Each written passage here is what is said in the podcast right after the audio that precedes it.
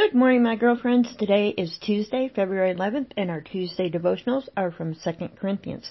Today, I'm going to do it a little bit different. I am going to read chapter 7, but there is stuff in here that is relevant for us today, and like I wrote on here, it may be a bit different for each of us, so I want you to read through it, study it, and let me know what is your takeaway? What did you learn from this? There's a couple things in here that are very specific of what this writing is about, but I want to see what you get from it. So here we go, 2 Corinthians 7. Therefore, since we have had these promises, dear friends, let us purify ourselves from everything that contaminates body and spirit, perfecting holiness out of reverence for God. Make room for us in your hearts. We have wronged no one. We have corrupted no one. We have exploited no one.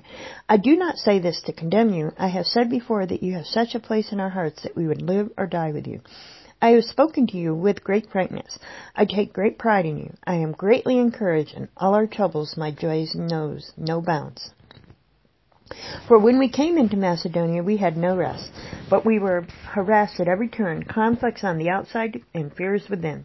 But God, who comforts the downcast, comforted us by the coming of Titus. And not only by his coming, but also by the comfort you had given him. He told us about your longing for me, your deep sorrow, and your ardent concern for me, so that my joy was greater than ever. Even if I caused you sorrow by my letter, I do not regret it, Though I did regret it, I see that my letter hurt you, but only for a little while. Yet now I am happy, not because you were made sorry, but because your sorrow led to your repentance. For you became sorrowful as God intended, and so were not harmed in any way by us. Godly sorrow brings repentance that leads to salvation and leaves no regret, but worldly sorrow, sorrow brings death.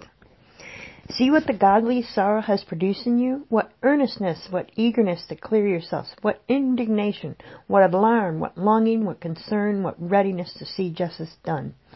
At every point you have proved yourself to be innocent in this matter. So even though I wrote you, I was neither on one I was I was, it was neither on account of one of who did wrong, nor on account of the injured party, but rather that before God you can see for yourselves how devoted to us you are. By all this we are encouraged. In addition to our own encouragement, we were especially delighted to see how happy Titus was because his spirit has been refreshed by all of you. I had boasted to him about you, and you have not embarrassed me. But just as everything we said to you was true, so our boasting about you to Titus was proved to be true as well. And his affection for you is all the greater when he remembers that you were all obedient, receiving him with fear and trembling. I am glad I can have a complete confidence in you.